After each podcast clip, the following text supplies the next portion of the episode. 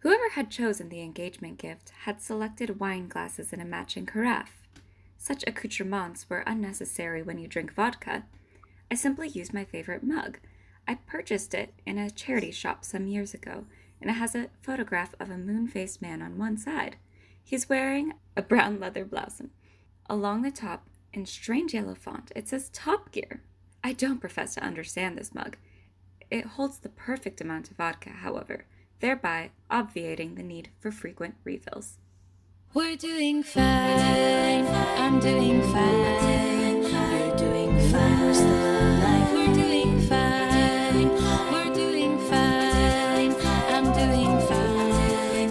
You're doing fine. We're still alive. We're doing fine.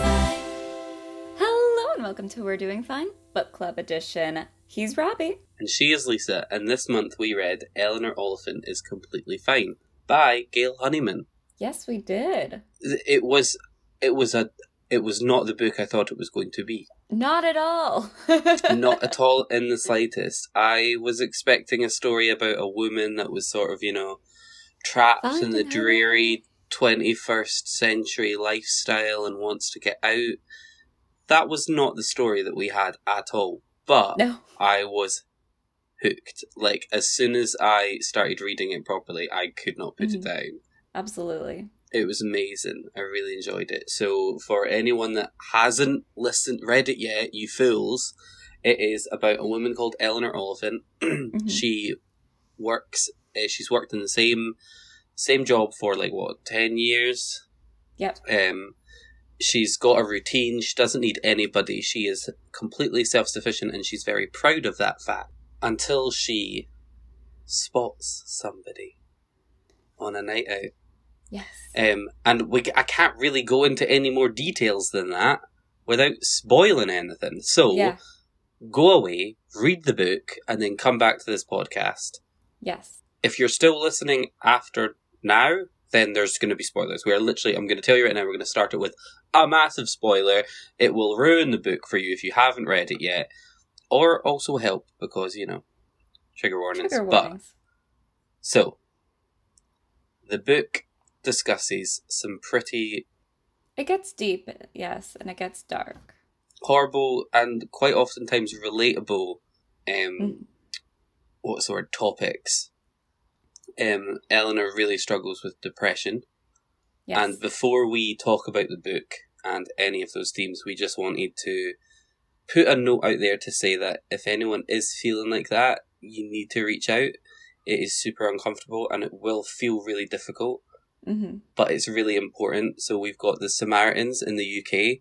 All you need to do is call 116 123 and you'll be put through to a counsellor who can A, relate, and B, just listen, and they'll just be able to help you.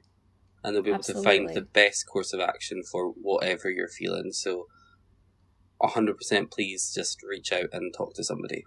Yes, and if you're in the US, call 1 800 273 8255 for the National Suicide Hotline. It could be the most important call of your life. Like, literally. Literally. And please make it. Please make it if you feel like you need to. It's always important to talk to people. It really is. And so today um, I will talk to you about Eleanor Oliphant is completely fine. Yes.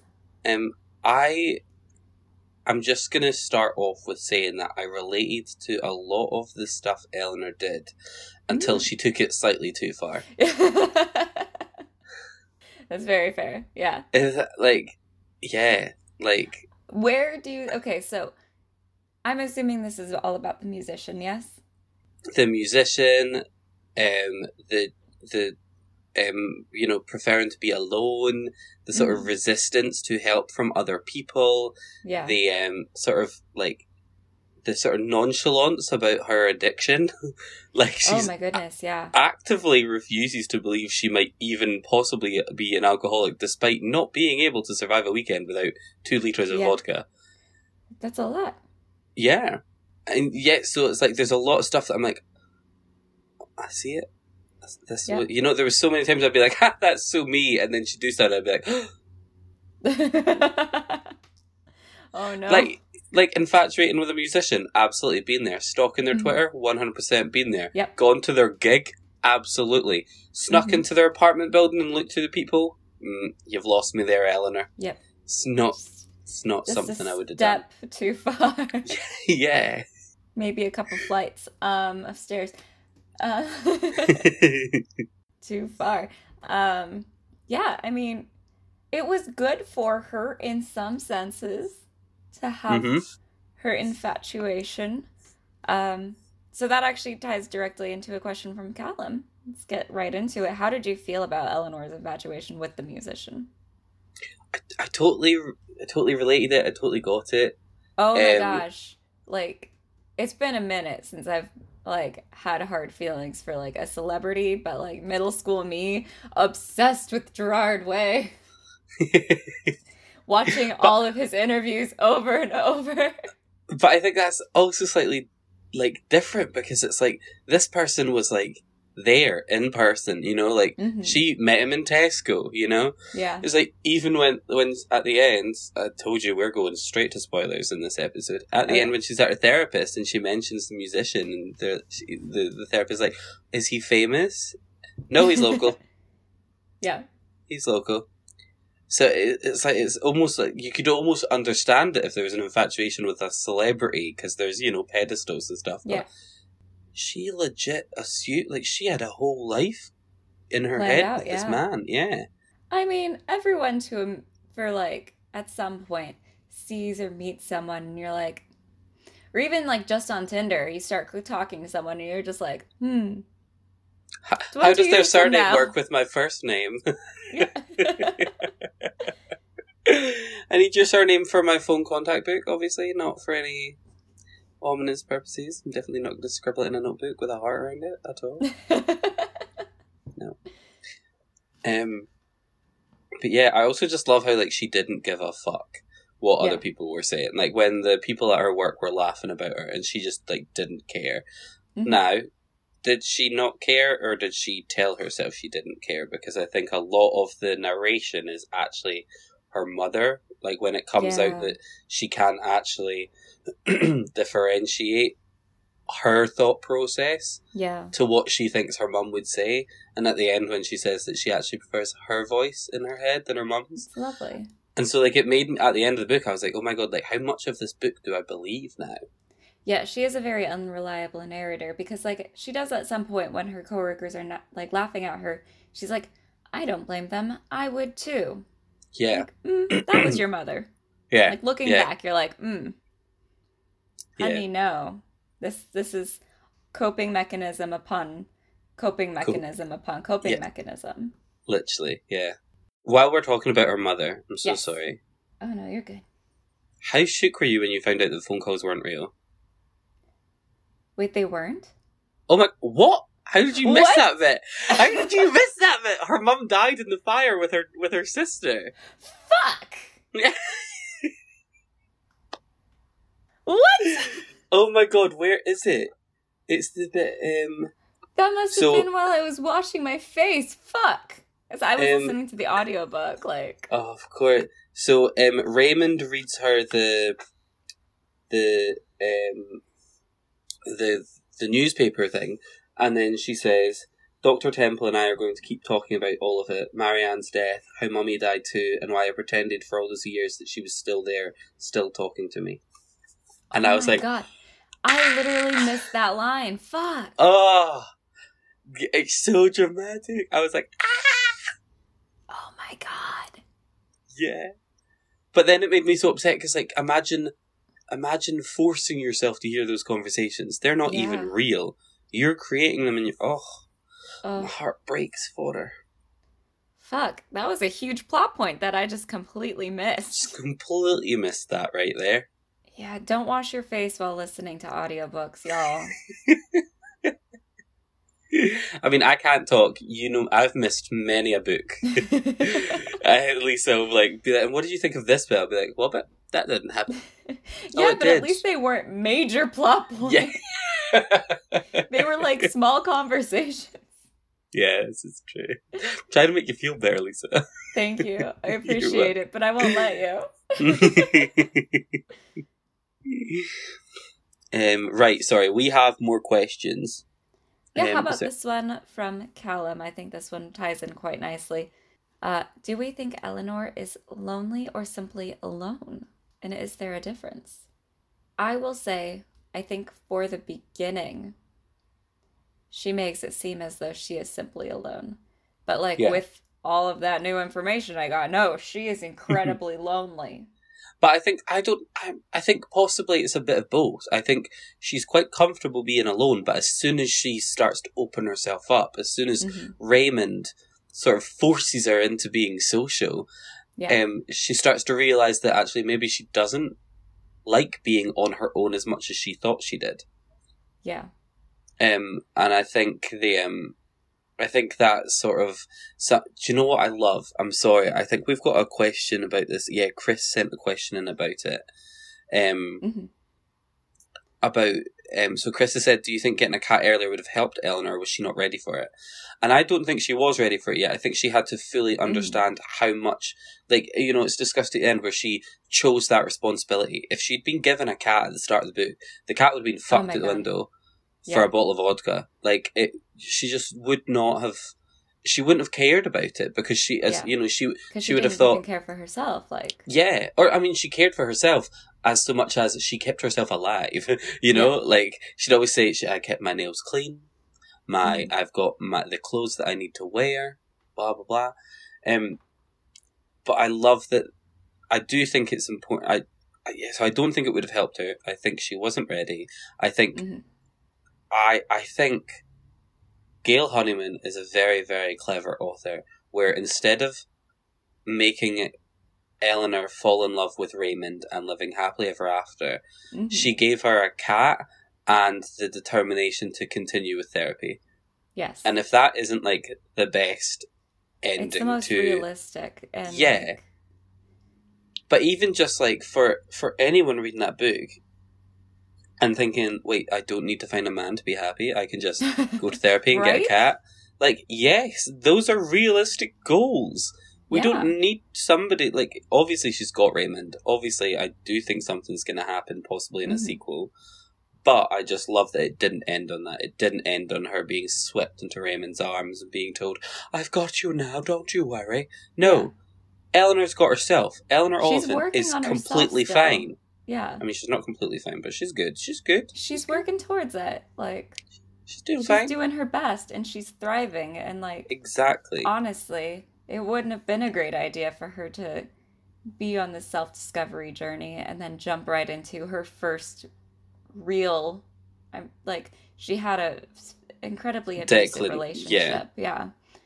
And Yeah. like being in the first time like when someone is being like good and kind to you, hmm being in that point where like you've just started therapy and you're really working on yourself is not the best time to entangle your entire life with someone else. Yeah, there's a bit in the book that I absolutely it broke my heart when she was like uh, she's talking to Raymond at the at the wedding, I think, Mhm. or is it when they're outside at um, the fortieth party, and um, she says, uh, "Being alone's a lot better than being beaten up or raped."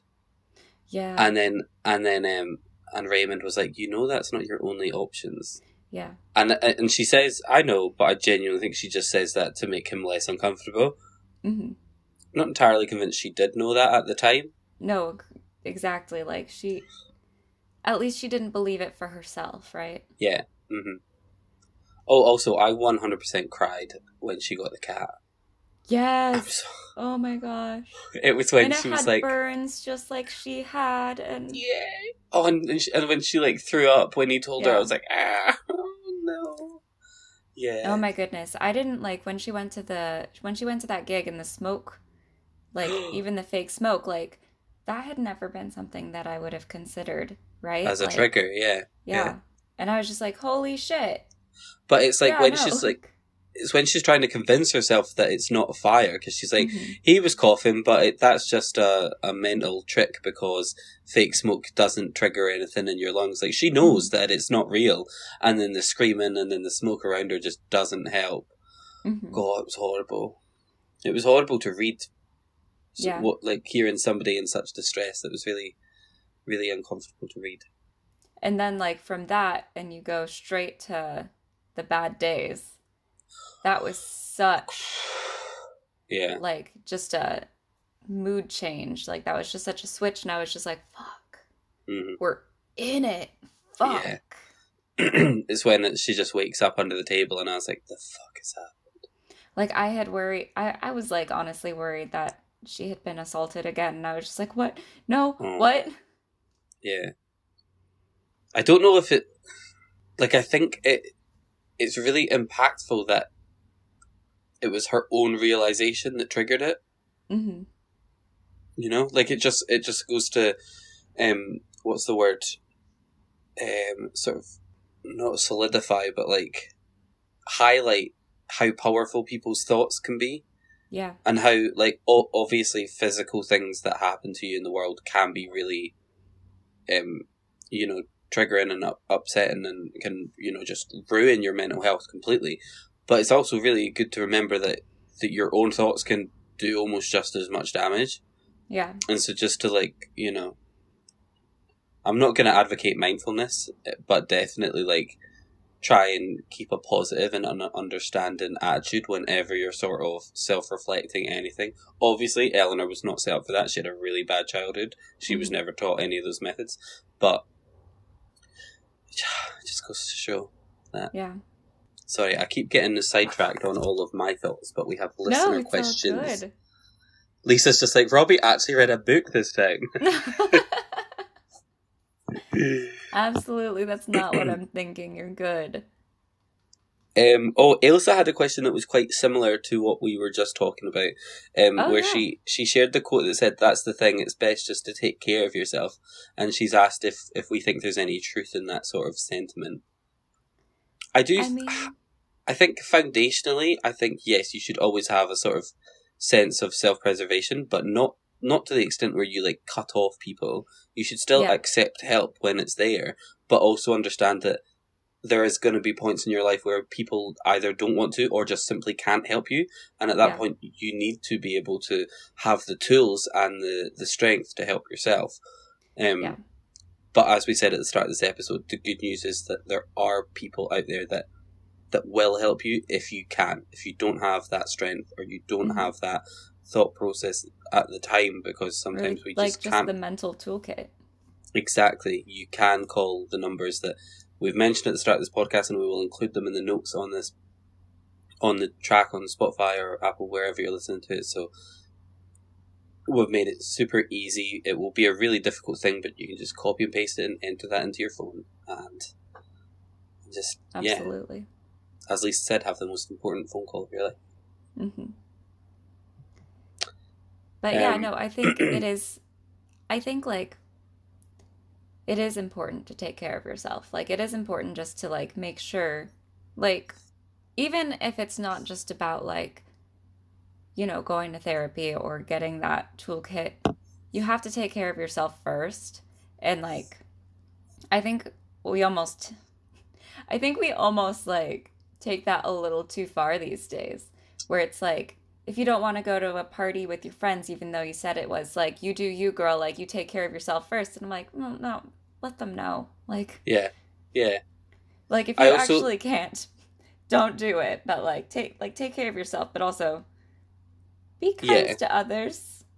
I also am like you know, I think the whole self reservation thing speaks to like it's not quite related, but I absolutely hate the like I've seen a lot of them just now where it's like, um, as we're coming out of this lockdown, remember the friends that were actually there for you, that actually checked in on you, that actually texted you back, and it's like we're we were all in like the most traumatic experience Yeah, you know, as a global event that humanity will probably experience. Now is not the time to hold your friends to standards. Like, yeah, we're all going through it. And I think that's when this comes into play of being able to look after yourself because, you know, your friend might also be going through a pretty shit time. yeah. And, you know, just, yeah, You never know what's what other people are dealing with. exactly. Exactly. Like it is So- important to take care of yourself, but it's also important to be understanding of other people's journeys.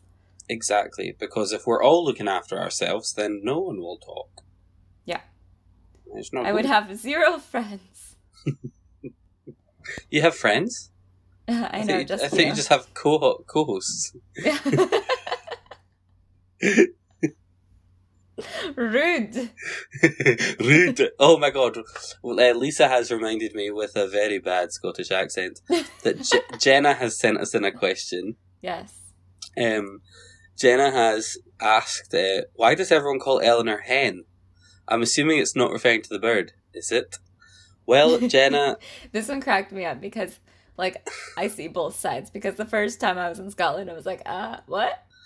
yeah, um, I think it is to do with birds. I think because you know, like, like in Scotland, uh, I'm gonna say most ma- majority West Coast men will refer to their girlfriends as their bird. Yeah. Um, and hen is just as uh, largely affectionate. I, I don't think I've ever heard it be said like in a nasty way. But it's you know it's just a, an a you know it's like um, mate or pal. You know, all right, Yeah. hen. It's kind of like how, like, people also use, like, the term love over there, right? Like, Yeah, Like, love, some- pet, like, hen, yeah. all the same thing. like, first time I heard that was from a barista, and I was like, what? Was it in Glasgow? It was actually in London in the in Heathrow, and they were like, "What would you like for coffee, love?" And I was just like, "Oh." Oh, love. Yeah, I thought you love, meant yeah. hen. Right. Okay. No, for hen, it was for sure in like Scotland, but like Yeah. also bachelorette parties are over there are referred to as hen parties. hen parties. Yeah. Is there a male counterpart? Do they call them cock parties? Stag do's. Oh, what Yeah. Stag do's. stag do's? Stag.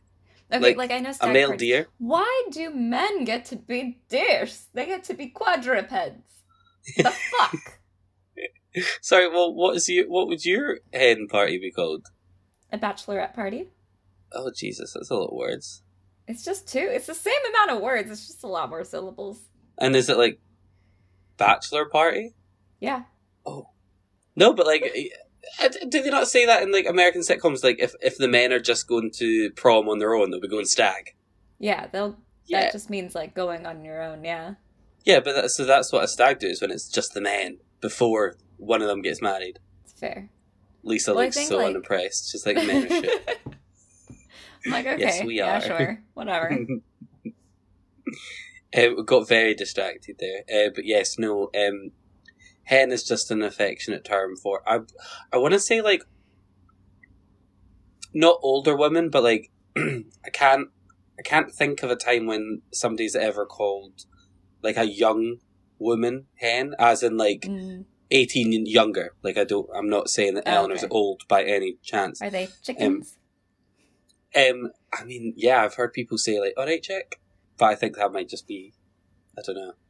Uh, but yeah, like it's also usually said by like the older generation. So like, Mm, um, I had, um, I had, so my mum had a friend, um, and she would always, whenever she met my mum, she'd go, "All right, hen, all right, hen," and my mum, being the very posh Edinburgh girl that she is, would be like, "Thank, thank you, I'm fine." oh, Lorraine. it's funny. I'm sure she'd approve of bachelorette over hen party. Oh no, fucking loves a hen party. She does. So she does. I don't think you ever sounded more Scottish than right then. Yeah. I, d- I loved the bits where, and obviously it's all imagined in our head, but when her mum Oh, on the phone call is really putting on the accent. Yeah, so I'll see if I can That find was so fun read. to listen to. Oh, did, oh, of course. Because they put on that, the like very Glaswegian accent. Yeah. yeah. Let's see if I can find one to read. It Was a bit with the movie. Oh, yeah. I'm talking to my Wayne. That sounds Wayne. really weird in an American accent, but I'm not going to attempt to do it in Scottish. oh, here it goes. no, I fucking didn't. I said Sex in the City too. I, I did. I thought we were taking a vote. eh? Again? Oh, for fuck's sake. I Love it. so much. Oh, and Who then would and ever then the, vote for Sex in the City too? and then the bit where where where she goes, um, oh yeah, I'm coming. Didn't start without me. oh, I loved it so much. did did they write it out like phonetically, Yeah. like Scottish Yeah. Twitter? Yeah, like I was AH for ah. I didn't. I didn't say that. Really, I usually feel like it's AE for didn't? What? Like when they spell out didn't in like most things, it's usually D I D N E A. E A? No, it's N A E for didn't. Oh yeah, N A E. Yeah, I got them mixed up. I that okay. Oh, are you confused when I said AH? Yeah. Oh no, that's for the letter I for I.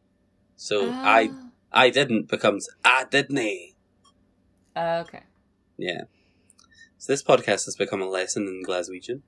if you ever Love want that that, read how late it is. How late?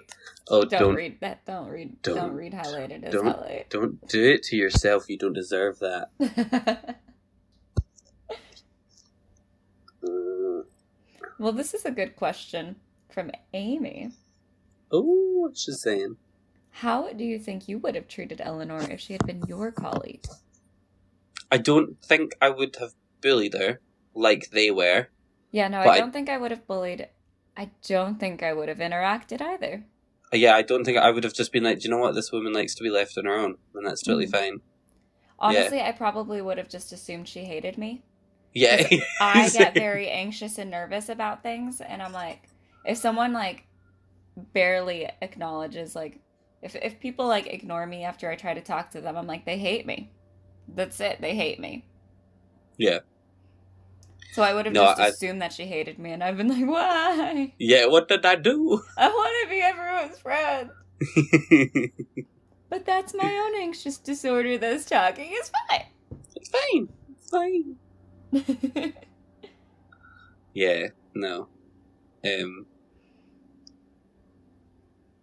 Yeah.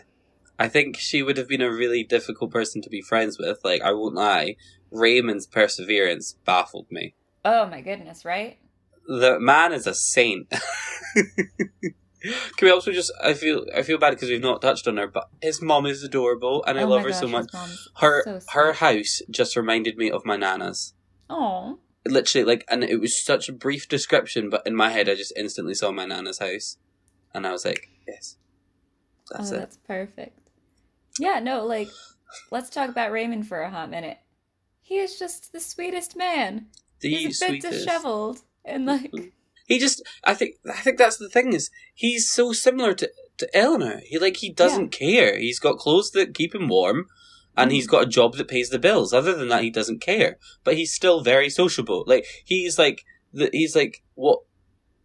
I'm not. I don't mean this in the worst part, but he is what Eleanor will hopefully become. I.e., Yeah. she doesn't need to give a fuck about what other people think. That's no problem. But she can be social and have friends. mhm. So that's exciting. yeah. Oh, Raymond. Speaking of Eleanor and Raven, and Ray- Raven, Raymond. What did you think of Eleanor and Raymond's relationship? Where do you think they'll be in five years? This question comes from Chris. Thank you, Chris. I don't care. Yeah. honestly. I, I just loved that he was there for her when she needed it. Whether they're just friends, whether they, you know, become a relationship, I'm not. I'm not stressed too much about it because they were perfect for what they had to be at the time. Yeah. Um, now, if there's a sequel, I will probably buy it and read it because I want to find out what's happened. But I kind of like that they left it open ended. Like, there's the possibility of something more developing, but like, there doesn't need to be more. Yeah, yeah, like the ending fit this story. Now, if Yeah. there was a sequel and a different story, then yes, I would love to see how that. really happened. hoping for that sequel. I'm pretty sure I've seen one of them. Oh. I don't know. I don't know. Maybe I'm We'll confusing it with the Rosie Project. Yeah. We have one last question Mhm. from Alex, and he said, "Why do you think Eleanor is the way she is? Do we think it's a result of nature or nurture? Because I think they discuss it in the book, don't they? When she's at her therapist, they discuss nature versus nurture. Yeah. But I, I mean, what are your thoughts on it? I mean, I think a large amount of it is nurture just because she grew up in such a toxic household. But, like, obviously, some of it has to be nature. Like, even if she Um, was young, she would have tried to seek out other relationships at some point, whether it was with foster, like foster family, or with like kids at school. Yeah, but then I think like you know they spent so like she discusses it where like they made such a big deal about her, um, you know, not being allowed money or having to look after that money and hmm um, you know, not being a burden and making sure. Yeah, I just I feel like a lot of it is probably nurture where she was Yeah. Was raised by these really terrible people to be told you shouldn't impact anyone else's life. Yeah. And you so should be grateful for what you have and don't make yourself a burden, right? Yeah, exactly, exactly. But no, I think I think you're right. I think there's definitely so, probably a blend of it. Um, Mhm. but I think Nate nurture probably definitely didn't help the situation because I think No, Nurture- definitely. nurture could have counteracted any sort of Mm-hmm. antisocial tendencies She already had, within yeah. her nature. But yeah, because I think introvert and extrovert are probably parts of your Mhm. personality that you're probably bor- born with. But could that be? Could you be taught?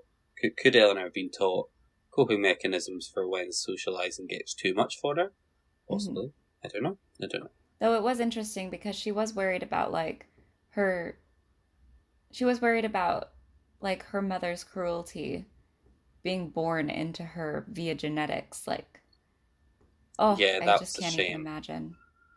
The absolute fear. I mean, we all fear becoming our parents, but not quite to that degree. Yeah, it's a whole different level, isn't it? Mm-hmm. Oh, well, that's it for listener questions. Yes, and now I have a question for you, Robbie. Yes. Whomst was your favorite character? Raymond. Yeah. Raymond's mom. Raymond's mom. Okay, Raymond's my favorite. Who was your favorite? Oh, Raymond was your favorite. Yeah. character. That's good. Um, rates. What do you think? Honestly, it's five. I wasn't Same. expecting. I wasn't expecting to like it so much. Yeah, I think if it had been the story I was expecting, it probably would have been a three or a four. But I think, and yeah, I think the the, the the story that I got out of not expecting it, a five, one hundred percent. Mm-hmm. Yeah.